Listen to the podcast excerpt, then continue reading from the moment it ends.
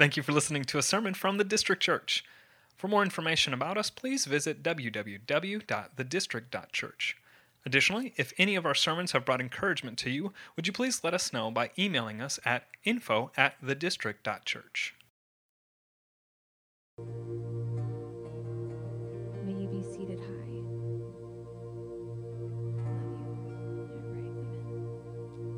Amen. You guys can go ahead and have a seat. At this time, we're going to dismiss the kids. And so, if you are a kid in this room, truly a kid, not just thinking you're a kid, but if you're a kid in this room, you can be dismissed out the back with Matt and Jordan Sherman for kids class. Good morning, church. How we doing? We are excited this morning to to be able to celebrate our fifth anniversary, and and that is a big deal uh, because eighty percent of church plants uh, don't make it past three years, and so uh, we we constantly kind of in the church planting world say to one another as church planters, we have another Sunday coming up, and so that's just kind of the way that we think about the faithfulness of God is that we just kind of go week by week as we are planting the church, but ultimately trusting in Jesus building his church. And that's what we've been doing over the last five years is just trusting Jesus at what he has been doing in and through each one of our lives as he is connecting us to one another, as he's uh, engaging us with one another, as we are diving into each other's lives so that we get to know one another and be known by each other, uh, to just continue to do one thing and one thing only, and that's point each other to Jesus Christ. And that's what we're celebrating today is not just five years that our church still exists, but five years of pointing one another to Jesus and just trusting in Him on a daily basis. And not only trusting in Him on a daily basis, but sharing Him with those around us and sharing Him with one another so that we get to celebrate the fact that we've had six baptisms this year so far and that He is continuing to just reveal Himself to one another. And so five years is, is just not a tooting of our own horn that, that we still exist, but a tooting of the horn of Christ and just making much of him and that we have been holding on to him for five years and that hopefully for the next five years we will continue to hold on to him and just anchor ourselves to him and just abide in jesus. And it's a pleasure for me uh, today also to invite up chris you can go ahead and come on up here uh, a special guest and as i was kind of thinking and praying through our fifth anniversary um, I, I knew this was going to be one that i wanted to share and it was just that Chris has become such a dear friend to me over the years. He's a pastor of Redeemer Bloomington, uh, church down in Bloomington, Indiana. He's also another faithful pastor in one of our church planting networks, Harbor Network. Uh, but more than that, has become a friend. We've uh, shared both mentor and friend before in the past, and, and at the same time, we've shared incredible joys and incredible griefs uh, with one another as we've walked through church planting and life together. And uh, and I know several people that are a part of our church have been a part of Redeemer in um, Bloomington. And because of that, we've kind of always said to Chris and Crystal that indirectly they've helped plant this church with the people that have come out of Redeemer Bloomington. And so we're just grateful for our relationship with you guys, grateful for our partnership with their church, and uh, just grateful to have you come and share uh, the good word with us this morning. And so, Chris Jones, give it up for him, even though we know that doesn't mean anything, but we're thankful for Chris. I'm going to pray for him, and then we'll uh, get started. Father, thank you so much for, again, your goodness and your faithfulness to us. And we thank you for this time right now as we get to open up your word and we get to hear from you. I mean, that's one of the, the best things that we get to do when we gather together is hear from you and what it is that you have for us to be able to hold on to your son Jesus and to continue lifting him up and making much of him in all that we do. And so uh, let this time continue to be all about Jesus as Chris opens up the Bible to us this morning. It's in your name we pray. Amen. Amen. Thanks, brother. It's a joy to, to be with you all. Um, and birthday to the district church. Like the five years is is a huge milestone for for the life of any church, uh, and so you should be full of just excitement and joy, just celebrating God's faithfulness to you over these past five years. And uh, it's a joy to get to be with you today. Uh, as Dwayne said, my name is Chris. I'm a pastor down in Bloomington Redeemer Church. Uh, I might know if you want some stories about Ransford, just come see me later, and I'll, I'll give you some. But uh, my wife Crystal's here with me. We have three kids. Uh, Seth, Leah, and Levi. They're 19, about to turn 17 and 13, which means, uh, yeah, I'm one of the old guys in uh, Harbor Network uh, pretty much at this point. And so, but joy to be with you. Another thing that I want to encourage you, and I can say these things, this isn't my church, but another thing I want to encourage you to do to celebrate is also to celebrate your pastor, Dwayne his wife Kelsey, uh, the faithfulness uh, of them over the past five years, just um, planting this church, uh, following God's call, and, and just uh, obviously I know it takes a lot of people to, to do something like this, but uh, but definitely to, to, honor them, give thanks to God's faithfulness, and, and just blessing you some great leaders. And uh, you know, when it's Pastor Appreciation Month, or you know, or you know, whatever, you should, you know, send a lot of encouraging notes and, and also just bless them with a wonderful treat, night out, a night away, whatever it might be. Uh, I encourage you to do that. See, I can't ever say that in my church, but I can say that somebody else's church. And so I will. Um, anyway, well, when uh, Dwayne asked me to preach for this occasion, you know, I, I had a lot of thoughts. Our church will celebrate our, our ninth birthday uh, this September. And so just thinking back a few years ago to what, where we were at uh, year five and kind of some of the thoughts and things we're kind of thinking through, and, and particularly thinking also on the fact that when we turned five, uh, this past year has been a year like no other, right? It's just an incredibly difficult year on everyone, uh, and, and, particularly tough on churches, and especially I think a lot of younger churches uh, who who already face so many challenges just getting started in so many ways, and then you throw in a, a worldwide pandemic and all that, just makes it even more complicated. And I know that while you have to be joyful uh, to celebrate this milestone, there's also a reality that probably many of you are, are really weary too. Uh, weary from this past year, weary from just all that goes in. So, you know, some of you serving so faithfully every week in all these different ways to make this church happen. Uh, and so uh, uh, I'm assuming that there's got to be a little bit of a mix of, of joy and a little bit of weariness at the same time. Um, and, and it's, it, it's a very biblical thing to stop and pause and reflect and kind of uh, have a memorial marker of here we are, five years. What a joy, what a gift that God has been faithful to get us to this point. Uh, and, and that's a very appropriate thing. But there's, but there's also reality that despite our weariness, we're also still called to keep putting one foot in front of the other, to keep following after Jesus and faithfulness after Him.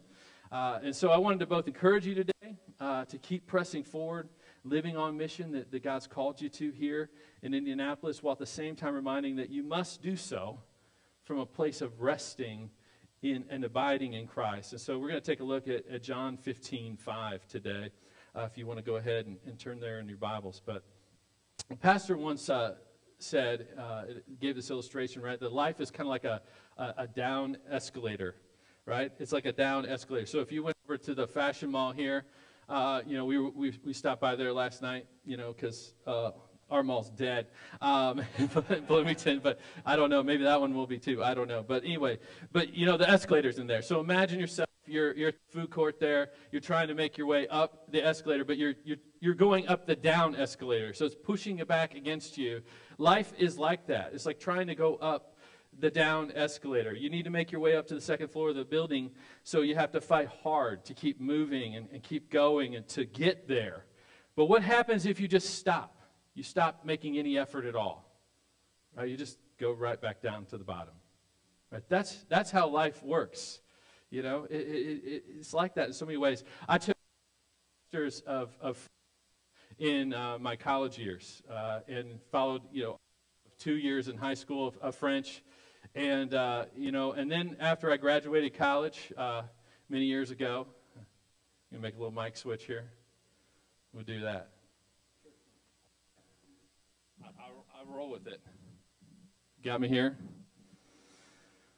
So I took those uh, four semesters, two years of French, and then after I graduated college, I, uh, I went down. I'm also loud, so I'll just be loud if I need to be. Um, I, I went on a, a month long mission trip to uh, Africa, the Democratic Republic of Congo, which speaks Swahili and French. And so, after about five weeks, a month there, uh, and all that training in French, like I couldn't say a whole lot still, but I was starting to understand a lot. I felt like I was doing pretty good with my French, and it was growing and, and everything. And then I came back from that trip uh, in like July of 1998, so that was a long time ago, and I haven't done a thing with French since, right? You want to know how good my French is today? It's absolutely terrible, right? It's horrible. Uh, in fact, I've, we've taken our church take some mission trips most years to uh, Brazil, and so my Portuguese is much better today than my French is, and that's not saying much because I could basically say like "Hello, how are you?" in Portuguese, and that's it. Um, right? It, it, just you, you stop using it, it leaves you. Uh, what about like your workout routine, right? If, if you're in exercise, you you you stop, you get out of that routine. What happens? Well, those miles that you used to run are suddenly a lot harder to run. Uh, the weight that used to lift or whatever is, is a lot harder to lift the same weight.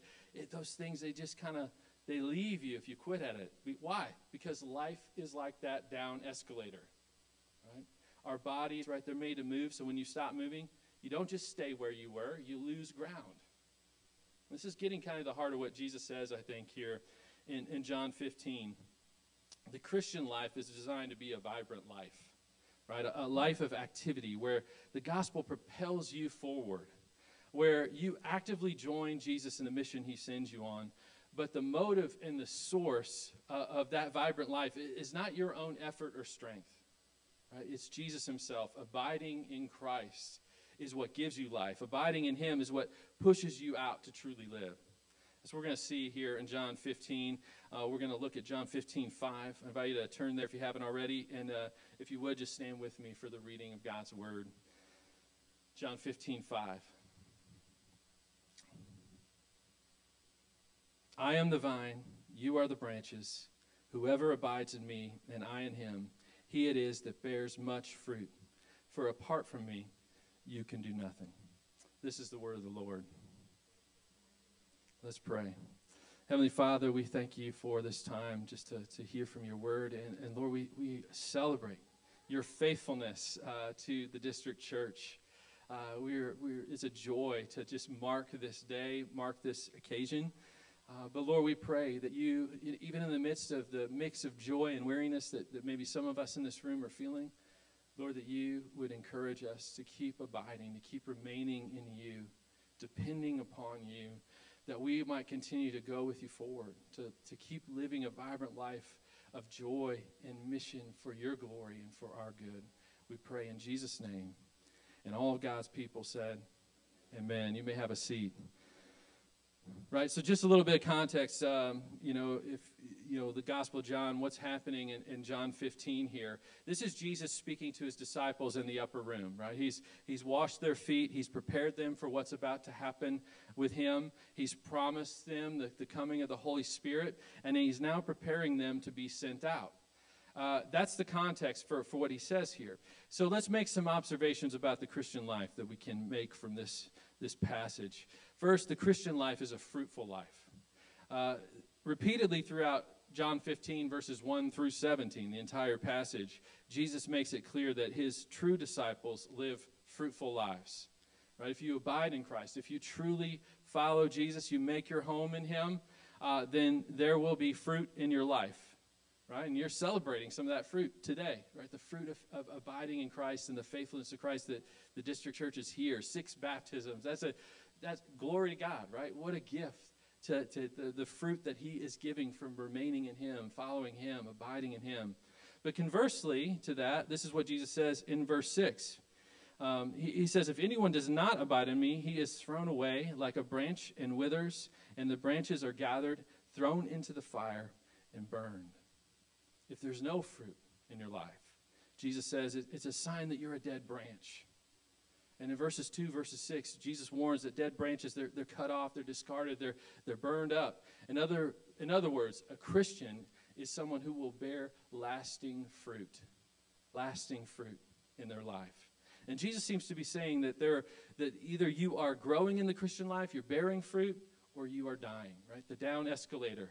The life is like that down escalator. To stop and do nothing is not to remain in the same place. You're either growing or dying right? Your French leaves you. Uh, your muscles atrophy. You're, you're either growing or dying. Now, when Jesus says that apart from me you can do nothing, he's, he's not saying that people who don't know him and don't abide in him are incapable of doing anything or even anything good. Right? There, there are a lot of people who don't believe in Jesus who do a lot of things and, and do a lot of even good things. I have unbelieving friends and, and neighbors uh, who are wonderful wonderful neighbors, right? Some of the best neighbors. Uh, they're incredible parents. They love their kids very faithfully. They're very thoughtful and kind people. Jesus isn't saying that those who don't know him are incapable of anything or anything good. His point is that you are not going to do anything that has any eternal significance apart from him. You're not going to do anything that is eternally significant apart from him. You're not going to do anything that bears fruit that lasts, eternal fruit. In the end, apart from Jesus, whatever good you do, whatever you accomplish, no matter, uh, no matter how impressive or wholesome or good it is, right? In the end, Jesus says, it's all going to burn. The Christian life is a fruitful life, and the fruit that it bears lasts.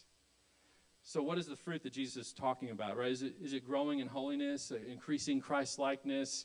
Well, that's certainly part of it. Is, is the fruit uh, a, a, greater intimacy with the Lord, right? Just this greater experience of His love and, and devotion and just enjoying that love? Well, absolutely, that's part of it. Those are certainly aspects of the fruit that we see in the Christian life and the lives of those who abide in Him. But Jesus seems to have a specific fruit in mind throughout the context of this chapter. And the broader context gives us a clue. Look, if you were to scan down verse 16, if you have it open in front of you, he says, You did not choose me, but I chose you and appointed you that you should go and bear fruit, and that your fruit should abide. So that whatever you ask the Father in my name, he may give it to you. Right? What, what is it that Jesus has appointed his disciples to do? Right? We, we know, right? What, what is the mission, right? Great Commission, Matthew 28 tells us. The, the, the thing they've been appointed to do is go and make disciples of all nations, baptizing them in the name of the Father, the Son, and the Holy Spirit, teaching them to observe everything that I have commanded, he says to them. That's the, that's, that's the mission. And as John 15 continues, Jesus then immediately starts talking about persecution. He, he talks about persecution that the disciples will face because they are Christ's witnesses and how that persecution is really a rejection of Christ and not them. And then he says this all the way down at the very end of the chapter, verse 27. And you will bear, and you also will bear witness because you have been with me from the beginning. Right? The specific fruit that Jesus is talking about is the fruit of making disciples. Right? Making disciples. That's the fruit that lasts. Eternal fruit. Other disciples who follow Jesus, who abide in Jesus. And Jesus says that if you abide in him, you will bear much fruit. You will bear much fruit. So, Christian, your life isn't, isn't, is meant to bear the fruit of making disciples. So, the question that kind of is implied here to be asking ourselves uh, this is, is, is this, right? Are, are you seeing that fruit in your life? Right? Is your, is your life marked by a, a growing compassion for your unbelieving neighbors and coworkers? People that are kind of in your spheres of, of life? Uh, do you have this growing desire to build relationships, to, to practice hospitality, to invite people into your homes and lives, to share relationship, and ultimately to share Jesus with them? Do you have a growing desire to share the good news of the gospel, to tell of Christ's life, death, and resurrection that saves you from sin and death? Right? So that they can know that joy too. Do you find yourself praying for people in your life to meet Jesus? Are you having those gospel conversations? Right? I know that, that many of you are, but, but if it's not on your radar, if it's not on our radar, what does that communicate about us? It, I'm not saying here, and, and you need to catch this, I'm not saying that living on mission is what makes you a Christian or what saves you. That's not what I'm saying. It's not that making disciples saves you, but it's a sign. It's an evidence. It's a fruit, right? It's a it's an evidence that you are a Christian. It's it's a sign that Jesus truly is your Lord, that you are abiding in him, you're remaining in him, you're following him, and you're actually joining him on the mission that he's called you to. The Christian life is a fruitful life of mission. We see again and again God calls, God saves, and God sends. You see that with God and Abraham in Genesis 12. You see that with God and Moses in Exodus chapter 3. And you see that with Jesus right here, John 15, 16. I chose you and appointed you that you should go and bear fruit and that your fruit should abide. The Christian life is a fruitful life. That's the first observation. A second one the Christian life is an abiding life. A natural question might be this If the Christian life is supposed to be a fruitful life of mission, then how do you do that? How do you do that? Am I, am I supposed to just like kind of knuckle down, bear up, like go, just go make that happen right now? Just leave this place all by my own effort and all by my own strength. Just go be on mission. Go love others and make disciples. Is it all on me? Is it all on you to make this happen? No. No, absolutely not. Jesus says, I am the vine, and you are the branches. This, this is revolutionary, what Jesus is saying here. And, and we need to, to not miss what, what the significance of that. You know, the Bible is making clear once again, like it does all over the place, that Christianity is not just simply um, some mere religion. It's not just a philosophy. It's not just a, a way of thinking and living. It's something else entirely. Jesus is pointing to that when he says, I am the vine and you are the branches. Right? To, to become a Christian isn't to simply subscribe to a new way, way of thinking, right? Uh, to a new way of, of living. To become a Christian is to have your heart uprooted out of the decaying soil of death and replanted in the fertile, life giving soil of Jesus Christ. Right? Is to have the dead branch that you are on your own apart from Christ grafted in to the life giving vine that is Jesus. To have his life flowing into your life, to be intimately connected with him. Right? A branch a branch doesn't touch the ground, right? The, you know, all the, the, the, soil, the nutrients from the soil, the water that comes from the soil. The branch doesn't have direct access to that. That all comes through the stem, right? It comes through the vine. He's the vine. He's the source of life and, and, and everything that we need. We are not connected directly to those things, but we are connected to Him. And through Him, that all those things come flowing into our life. This is the connection that the believer has with Jesus. If the branch is truly joined to the vine, then life comes into it so that it can grow and it can bear fruit. Therefore, if a branch is not growing, it's not bearing fruit, then it, it may not actually be truly connected to the stem, to the vine. It might just appear to be. Like, you know, sort of like those dead vines that kind of lay on top of the, all the, the vines and stuff on my back fence in my backyard. Like some of them appear to be connected, they appear, but then when you go grab them, they just pull right off, right? They're not really a part of it. It might just appear to be joined. It superficially seems to be joined, cosmetically seems to be joined, but it's not actually joined. Therefore, life and growth and fruit flow from the actual connection to the branch, to the stem, of the branch to the stem. In other words, for you to experience the life that Jesus gives, to experience growth and transformation that he brings, you can't just simply sort of hover around him and hope that he'll influence you you have to actually be united to Him by faith. You got to have the Holy Spirit come into your heart and into your life and renew you, revive you. You have to be united with Christ by faith, by this complete giving of yourself to Him in faith. Right? Going through the motions won't cut it. Right? Going to church, reading your Bible, praying, these are all good things that we should do but simply doing things that we check off a checklist does not connect us to the vine. Right? Those, those could be superficial, that could just be cosmetic. They're good things. And again, I'm not saying you should read your Bible, you should come to church, you should worship together, you should pray. But if we're simply doing them to check it off, like, okay, we did what we're supposed to do, we're missing something. You have to actually have your heart, your life joined to Jesus by faith if you're not a Christian here today, right, you, you have to come to the place where you see, I, you know, I, I have nothing on my own. My doing anything that I could possibly do is not enough. I cannot come to church enough. I cannot read my Bible enough. I cannot pray enough. I cannot serve enough to make myself right with God. There is nothing I can do. I, I have absolutely nothing to do to do that I can do. I need Jesus, right? I need Jesus' life live for me. I need Jesus' death for my sin in my place. I need Jesus' resurrection to be my newness of life, to save me from sin and death. I have nothing without him. And so I need to give myself completely to him in faith. Having your life joined to Jesus in faith, the way is the way that you grow, right? The way that you see fruit in your life is, is to continue to abide in Him. And only by participating in the very life of the Godhead, by being grafted into that vine, truly connected, can you escape that down escalator. But here's the thing like when that happens, you don't just get more energy so you can run harder, you fly up. You just fly up. You escape the, the dying and the decay by abiding in Christ. So what does it mean to abide, right? The, you know, remain in him, maybe your translation, abide in him. Uh, the idea kind of carries with it this visual of, of, of making your home in Jesus, like dwelling in him.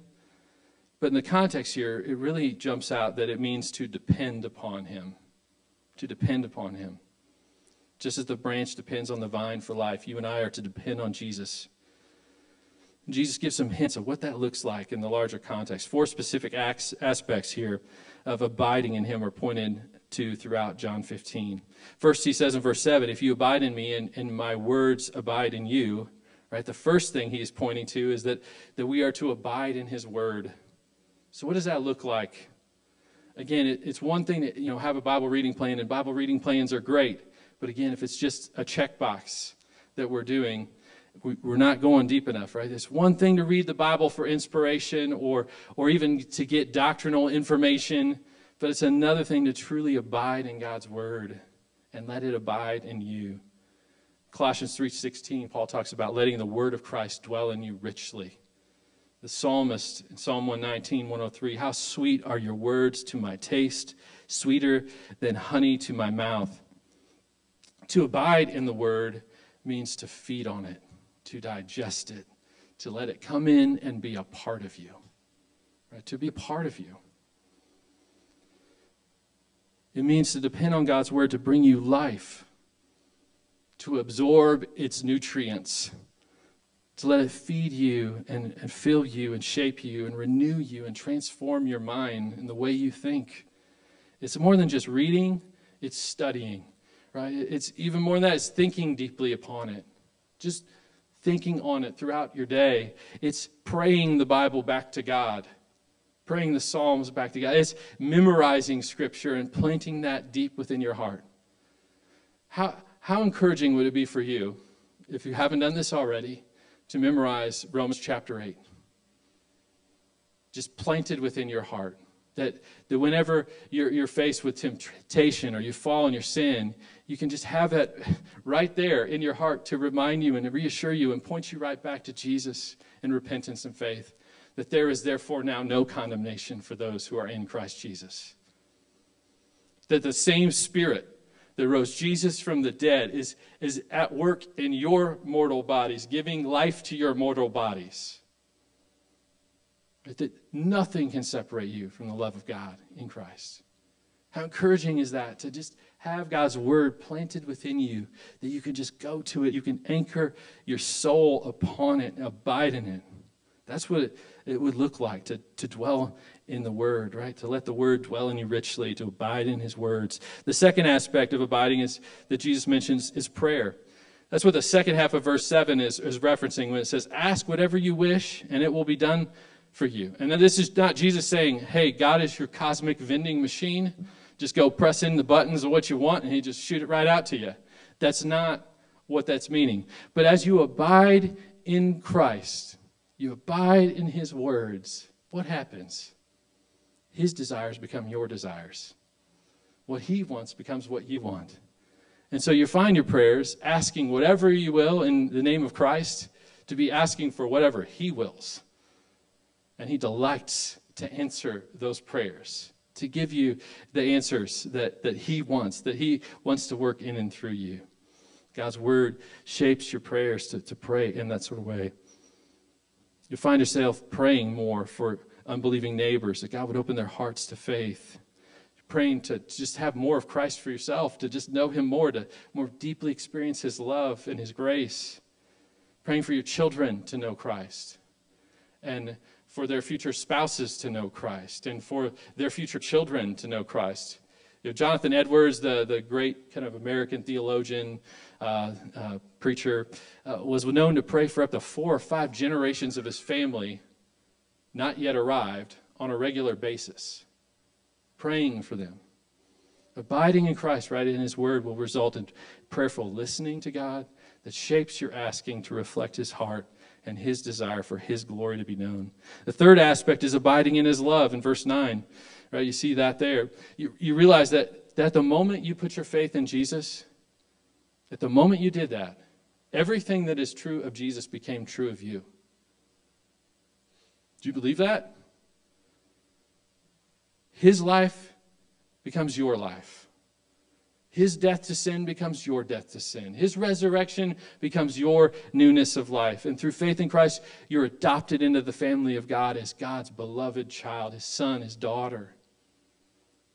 There is now no condemnation. Nothing can separate you from the love of God in him. Remembering this, living in this, depending on his love, begins to transform and reshape you in every way to actually live like a child of God, to look more and more like a child of God you abide in that. And you remember you're not your sin this past week. You're God's beloved child. You're not your failure to live on mission this past week. You're the righteousness of God. His perfection clothes you. You're not your performance, good or bad. You're in Christ, and His finished work is what defines you before the throne of God. And that's all that matters. Now you need to understand this that God's love for you like doesn't grow. Right? The moment you believe, like it, it, even before you believe, it, it doesn't change. Like His love for you is constant. It doesn't grow. His love doesn't grow for you as you abide in His love. You're as loved by God the, the day you first trust in Him as you will ever be. You're as forgiven and as delighted in by God that first day as you will ever be. Think about that for a little bit. Maybe think about that for a lot. Um, that doesn't change. But here's what changes as you abide in His love, you, you start living off of it, and your awareness of His love is what grows. Your awareness of how much He loves you is what grows. Your appreciation, your enjoyment of His love is what grows. And the more that that grows, the more it shapes you to live out of that love and to extend that love to others. Right? And this leads directly into that, that fourth aspect, right? His love will propel us to, to, to love others as he tells us to, right? The, the fourth aspect that Jesus mentions here in verse 10 is, is gospel motivated obedience. That's how we abide in Christ. We obey him, we obey his commandments. Jesus says that obedience and abiding in his love are actually connected together, they're intertwined. Uh, that as you live in his love for you, you will delight to do what he says. That as you do what he says, you'll see that his commandments are actually good and loving. They're, they're a sign of his love, pushing you deeper into his love for you. And as you step out in faith to, to love others and, and join him on mission, you'll find that, that he's with you as you do that, as he promised. No matter the response, no matter what someone's response is to, as, as you obey him, his love for you is unwavering.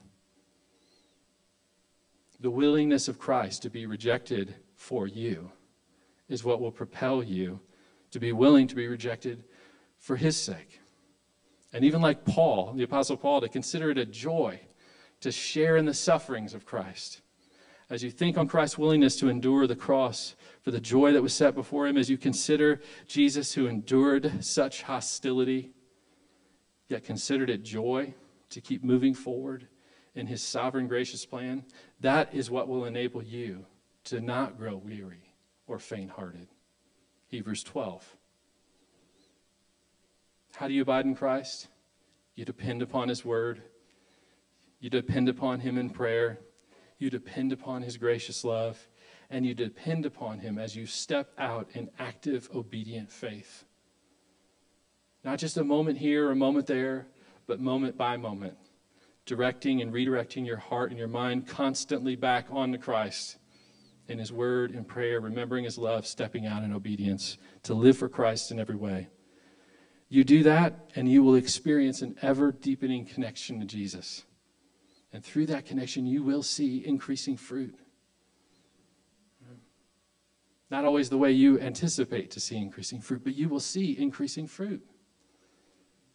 The fruit of holiness, the fruit of godly character, greater affection for Christ, the fruit of, of living on mission and seeing disciples made and growing as Jesus works in and through you. And this shows us all together that the Christian life is a vibrant life. It's a vibrant life. It's not a passive life. It's not stopping on the down escalator and just expecting something, right? It, there's active activity here. It's not a life of just sitting back waiting for something to happen or, or to move you, but it's, but it's also not a life where it's all on you to make things happen. John 15 is clear. God is the one who is the source of life and growth. He's the one who supplies the fruit. You don't. But it's also clear that we have work to do. We have work to do in this as well. We're called to a vibrant life, an active life, a, a fully alive life of abiding in Christ. But it's not an easy life. And verse 2 makes that really clear. Right? It tells us that God, in verse 2, He's a gardener and like a good gardener, he has gardening shears. And he cuts off the dead branches that don't bear fruit. But listen, he also prunes back, he cuts back the branches that do bear fruit. In other words, every branch gets cut. No branch remains the same and unchanged. Every branch gets cut. There's a pastor named Sam Allberry who, said this. He says, There will be times when it will feel like God is killing you. There will be times when it feels like He's pruning you far too harshly. The blades will be very sharp. But Jesus wants you to see that the person holding them is unfailingly kind and good. We must, we must remember that when it feels that way, when we feel the pain, that God is cutting us back, He's doing so that we might grow, that we might bear more fruit for our good. Christian life is not an easy life. It's not a life where every day is a Friday or a Saturday morning where we're just going to stay in our PJs and sleep in. And all the parents and young children are like, what is that even? Uh, someday they'll be teenagers and you'll have to wake them up, I promise you. Um, right? It, it, the Christian life can be very difficult, it can be wearisome. But even so, it is intended to be a vibrant life. And the vibrancy comes from abiding in Christ. Rest is an essential part of this life. Rest is an essential part of this life, but not rest in the way that we think of it. Not rest like the lazy Saturday in our PJs, where we have just nothing on the agenda to do but veg out and fill ourselves with screens and entertainment and, and whatever. But rest in the Bible has in mind, the, the rest of the Bible has in mind that is, is essential, that is essential, is resting in Christ, abiding in His Word, abiding in prayer, abiding in His love. It's an active rest, like where we engage in those things, even in the midst of long days of parenting and work and school and mission and pouring into others for the sake of the gospel. Even in the midst of all that, God invites you right now to find rest in Him. And even in your weariness, to experience a, the vibrant life that comes to you from abiding in Him. Friends, when you get to the end of your life, you don't want to be saying things like, I wished I would have prayed with my spouse more. I wish I would have spent more intentional time pouring God's word into my children. I wish I would have shared the gospel with my friend who needed to hear it. You don't want to be saying those things to yourself. If you get to the end of your life and you're like, man, I didn't get to watch every episode of Downton Abbey. I had I didn't watch through the office for like the fifth time. I only got through four. I don't think you're really going to care about those things. But if you get to the end of your life and you find yourself regretting not doing the very things you were created and saved to do, that will be the true tragedy. That will be the real tragedy. God saves us and He sends us to live for His glory. He calls us to abide in Him and, and live vibrant lives of faith, bearing much fruit. You know, Jesus has many people in the city of Indianapolis that are His people that do not yet know Him. Your neighbors, your coworkers, maybe even some of your own family members. Right? His people. He's called you. He saved you. He's sending you. You must abide. Abide in Him, and you will bear much fruit. When you're tired, when you're weary, when it feels like He's pruning you back too painfully, think upon Jesus, who wasn't just cut back, but was completely cut off for your sake, that you might only be cut back. Let His love for you, His grace for you, move you to press into Him, to abide in Him and live for Him a vibrant life in every way possible for His glory and your joy. Let's pray.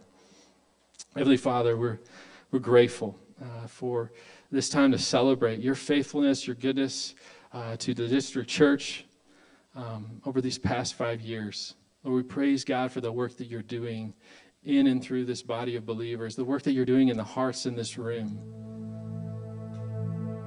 Lord, would you help us to be people who press into you? people who abide in your word and in prayer and in your love and abide and depend upon you as we step out in obedient faith. Would you give us the rest that we truly need? Not the rest we think is rest, but the rest that renews us and invigorates us and, and, and enables us to truly enjoy you and live for you. And God, would you bear much fruit through this church for your glory and for the joy of many people? We pray in Jesus' name. Amen. Thank you for listening to a sermon from the District Church. For more information about us, please visit www.thedistrict.church. Additionally, if any of our sermons have brought encouragement to you, would you please let us know by emailing us at info at thedistrict.church.